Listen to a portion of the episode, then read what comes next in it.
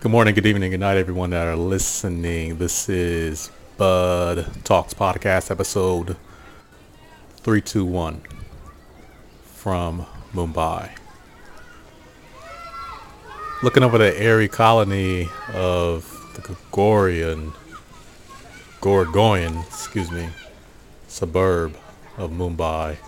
I had a thought the other day. I wanted to kind of talk about a concept that's kind of been running through my mind kind of evolved around money exchange or currency rather. So I was thinking about this analogy of an exchange, a currency. Let's just call it money. I'm kind of going to go back and forth as I explain this because I want to make it as simple as it is for me. But so bear with me. Hold on. This is a ride.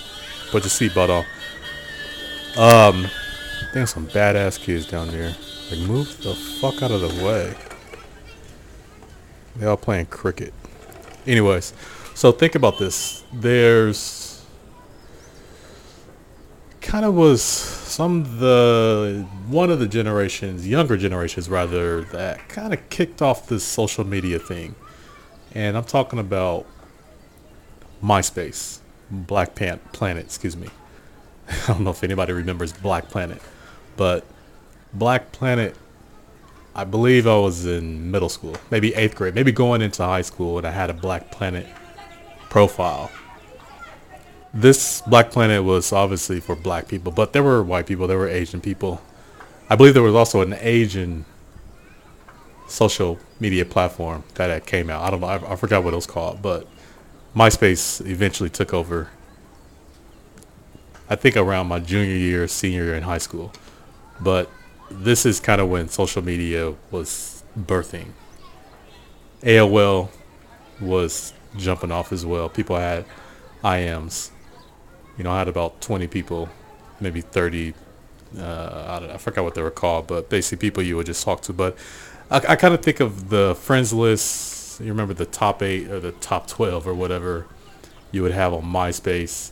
I think uh, Black Planet had something similar. But kind of moving along this idea of a social platform was also kind of a, I guess, the birthing of a social currency. So fast forwarding 20 years today, think about attention or who follows you, who pays attention to your shit, whether it's good or bad or whatever. It's kind of like the more followers you have, the more easier it is to sell something, to sell an idea, a product. Because obviously you have that engagement, especially if it's organic. Now I always say that's why people who f- buy, who purchase followers, whenever they sell something, it doesn't really convert because those followers aren't organic. They aren't real. They aren't really following you for the purpose of you, you know.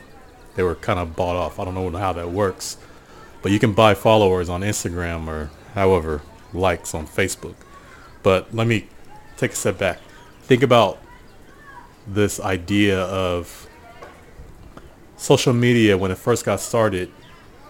This is a new currency. This is a new level or a new platform of attention where people can kind of show their worth. Some people got on, let's just jump into Facebook when Facebook was only really accessible to people who had either a university account or an email with an organization or corporate email address. So this is uh, when Facebook was first being put out to people. Uh, I think it was maybe 2007, 2008. But if you remember, if you had Facebook back then, you had to have a university email or an email associated with the organization or corporation. Not everybody could just get on Facebook in the mid 2000s. When Facebook first came out, um, it was just available for certain, I guess, people. So I, I, was when I went to UNLV. People don't know this. I went to U- University of Nevada, Las Vegas. I was finally able to get on to Facebook because I first went to Mount Hood Community College in Gresham, Oregon. But this is kind of this time when everybody was kind of seeing who's popular from a more abstract technological way because of social media. So here we are with Facebook and, you know, if you went to a university or after high school, you know, everybody in your dorm, everybody on your whatever groups you joined in college. You know, this is kind of your uh, level of. This is your group. I mean, this is the people on your friends list. So you have 500 friends. I mean, you're pretty popular. If you got a thousand, maybe you're popular in college. But I remember seeing this for me when I first got to UNLV. You know, I, I was on a dorm, but it was during the summer, so not a lot of people knew me. But I saw friends after high school who had a lot of friends, you know, from the dorm or just they were athlete and it's kind of like their level of attention was high and so that whenever they would post something they would get a lot of likes. So this is kind of this idea of the attention being spread out over a abstract level of you know this is the new currency. Um, really showing my age because I, I remember this very vividly you know i wasn't popular so i was just happy to be on facebook and myspace at the time was somewhat phasing out uh, when I started to go to University of Oregon, I mean, I think I only had MySpace for like a year before I got rid of it and then went on to Facebook. And that's when I went to Eugene. When I moved to Eugene, that's when my, I guess you could say, social currency started to grow. My social, my the attention of you know Terrell on Facebook grew from who I was at UNLV because I knew a lot more people in Oregon. So that level of attention started to kind of grow the way I wanted it to grow when I was at UNLV. But think about as some people just hop on to these social media platforms, they automatically have a lot of friends. They automatically have a lot of followers because that's just who they are. You know, like I was saying earlier, maybe they're part of a group, maybe they're an athlete. Well, let's kind of jump forward just for an example. You're a celebrity, get on Facebook. When Facebook finally lets everybody on, I think that was like late 2010-ish, when everybody, or maybe it was 2007, 2008, when everybody was able to get on to Facebook, then it was like, okay, who are the real popular people? Because immediately they would get on, and it's like, boom, friend request after friend request. So you kind of saw a change in this degree of attention, and it really showed. And, and maybe this is not true for everybody because not everybody put themselves out there on a social media platform, but generally speaking, today, I mean, attention is a hell of a currency.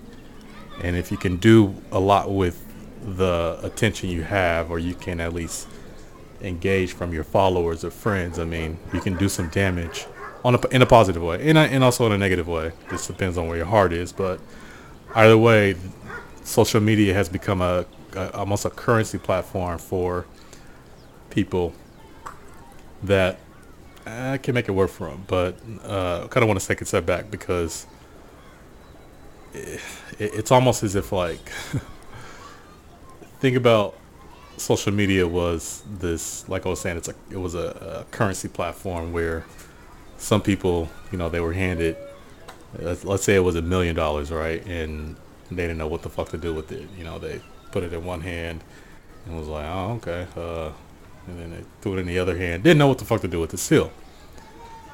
And whether you were popular and then you had, you know, a thousand friends or whatever immediately, I mean, you didn't know what the hell to do with it. This is a new currency. You don't know how to gauge it. You don't know if it's going to be good or bad. It's like crypto today. Like people don't, you not I don't think crypto's going anywhere, but similar, similar, you know, situation. People don't know what, where crypto's going although I have all opinions about that, but with social media back then, no one really knew where social media was going.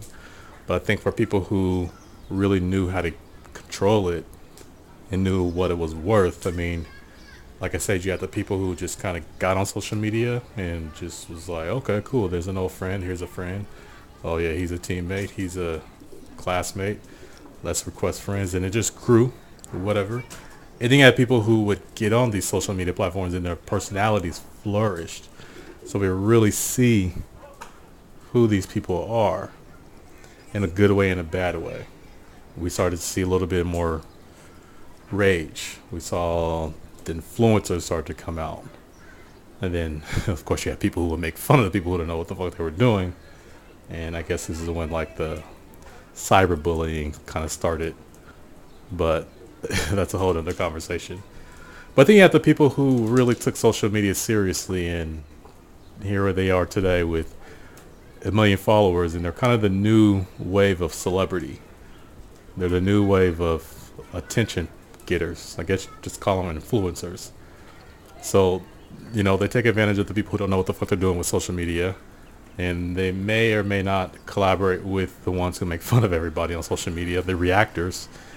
And they partner up with everyone else who took advantage of the attention because they've had it for a while. They had it since social media was popping, since, you know, MySpace, Facebook let everybody on. And I mean, this is kind of like that new currency being set out to everybody, and some people knew what the fuck to do with it, and other people didn't. It, it's kind of like the the thing where you know they say if you give everyone a million dollars, it's going to end up in the same hands as those who actually generated the one million dollars. But nonetheless, there's another part to this kind of idea because think about it in a way that, for example, there's kind of a frequency of attention that people gravitate towards. So let's say, because I, I, I say this because I remember when Will Smith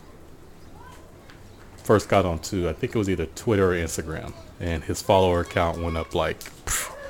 once he got on, it was a big deal. Like he had, he didn't have to do anything to get followers. Obviously, we know Will Smith's three decades of show business, from music to movies, what all everything he's done. So he immediately has a million followers in a week. But then you have a nobody, or maybe who's an rather average person, like a let's call him Smitty Williams. Smitty Williams is a regular college guy. Didn't really have too many friends and he gets on these social media platforms. Maybe he gets on after everyone gets onto Facebook or Instagram or whatnot, and he has a couple hundred followers from hometown, school, whatever. He's not Will Smith, obviously. So if he wants to get a million followers, what does he have to do? Well, Smitty Williams here. In a way, he can get a million followers. It might take some time. But I was thinking about this the other day because obviously Smitty Williams is not Will Smith. So if he wants to get on the level of Will Smith, Smitty Williams is going to have to almost demonstrate the same frequency or level of success Will Smith demonstrates. So think about it like this. And there's a benefit to this, by the way, because obviously people who gravitate towards Smitty Williams' frequency or level of engagement, however he chooses to do, whether he's funny, he has good advice, or he's, I don't know, wh- whoever, however it may be. But people can kind of see Smitty Williams go from 400 followers to 400,000 followers in five years. And the benefit of that is, you know, Smitty Williams has a stronger foundation of people who might stand up for him at the end of the day because they've known him since he was somewhat of a nobody. Versus Will Smith, who may just have, you know, his friends in show business, which is a small population of people that may not be even vocal or stand up for him much. Um, and this is just a wild analogy. There's probably holes in this, but hear me out though. There's a degree of benefit to allowing people to see your growth from zero to 100 because your foundation out in the world is there. So, for example, Will Smith fucks up, which he I wouldn't say he fucked up. I just think he made a stupid, rash decision. But that's just how humans react in levels. You know, they don't really want to. But imagine having to sit with that. Damned if you do, damned if you don't. But we can kind of see maybe where some pitfalls may have been for Will Smith. You know, uh, maybe this wouldn't have happened if you know he jumps on this social currency with such high rate of exchange. And that's a wild, wild, wild, I mean, a very wild out there opinion of mine. But think about it when comparing him to uh, uh, first nobody, it's Smitty Williams, who kind of shows people how he's going to show his similar degree of frequency with Will Smith. It's like okay, Smitty Williams, if you fuck up here early on when you have 400 followers, it's like, how do you, you know, how do you make up for that? How do you come back from that? And I think Will Smith fucks up at such a high frequency or a high level of exchange on this social currency platform, he's fucked because no one's really seen his other fuck ups except for maybe a small group group of people. And whether they're in Hollywood or in his, in, don't mean like Hollywood as in, I just mean like show business people or people around him, whether it's his uh, advisors, lawyers, and even family members. You know, they're not going to put out publicly his shortcomings that we don't see on social media. We don't see that. I mean, no one would have guessed this of Will Smith, especially on a platform like the Oscars. But you wouldn't do that anywhere, anyway. But Smitty Williams here, who, if he fucks up early on, he has such more of a, or excuse me, he has much more of a way to go anyway in, in terms of correcting that. So even if he does fuck up early, then fuck up late, it's really not that bad because people know that he can overcome that in a way. And maybe I'm wrong. Maybe I lost my point here, but I just think that there's a there's a grave especially if Smitty Williams by the way can sustain that frequency despite fucking up in front of a small group of people.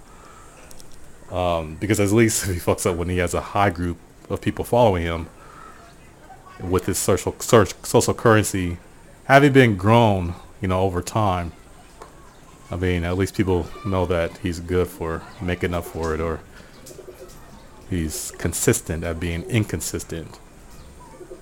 So I think this whole social currency thing, the level of attention is kind of a new way of exchanging ways of getting what you want. I mean, attention for attention. Attention sells, by the way. Attention sells. It's it's a growing currency from TikTok to Instagram, fuck you, and Facebook, fuck them, and Twitter, which I like Twitter now, but my whole point of this is if anybody wants to grow their social currency through attention, you gotta be you. And I'm not saying at a high frequency, although that's very arbitrary, that's suggestive, and it's also subjective but being yourself is actually quite difficult, but it's essential. It's very important because you have the far left people. And I'm not talking about politics. Uh, I'm talking about just in general. You have people who are just far left. They're very authentic. They're very, I guess, liberated individuals. And then you have the far right people who are kind of like mindful tyrants. It's like they have rules around what they do, and it's another level of authenticity, but it's not really liberated in the sense that, you know, they kind of give a fuck more than the liberated people on the left. And then you have the people in the middle who are kind of being with the flow, whether that's, you know, reacting to trends, imitating trends, they're molding to something. They're kind of targeting an audience. So think of those three levels of liberated tyrants. Excuse me, not liberated tyrants, but liberated authentic people, and then you have your conservative tyrants who are authentic and kind of you know they, they like I say pursue an image versus a liberated person who just doesn't really give a fuck. They are authentic in their own way, and then those who kind of just dance to the crowd. And they all are on a certain level of, you know, social currency within a group, like I would argue. But then you have that fourth kind of person who is not liberated, they're not conservative, and they're not really dancing to any trends. They're not really going for an image either. They're more, I guess you say, peculiar. You know, they're kind of their own currency. They are their own, rather, exchange. And for them, it takes a very long time to grow their exchange rate because, I mean, when you are a rebel, a revolutionary, or I guess you can say a someone who's so far out that they don't really fit in, but at some point you do kind of get your groove somewhere with someone. It just takes a lot longer, but like I said, being yourself if you're outside of the three I'm going to use the word peculiar if you're peculiar and not liberated, conservative, or going with the flow. Or rather, a drifter. You are peculiar. You are you. It's hard, but it's essential. So that's the social currency. That's the idea I was talking about. So shout out to Facebook when it was first just for college kids. in MySpace, top eight, top 16. People would get jealous if you were like not in their top eight. And then people on Black Planet, you would put those like images in your profile background, and if you had dial up, it would take forever to load up. And I remember celebrity, uh, for rappers, whoever, they would have these fancy backgrounds with music and MySpace was the same, and then Facebook was just so simple. But 80s baby, 90s raised me, 2000 made me. This is Bud Talks 321 123. Good morning, good evening, good night, everyone. Thank you. Bye bye.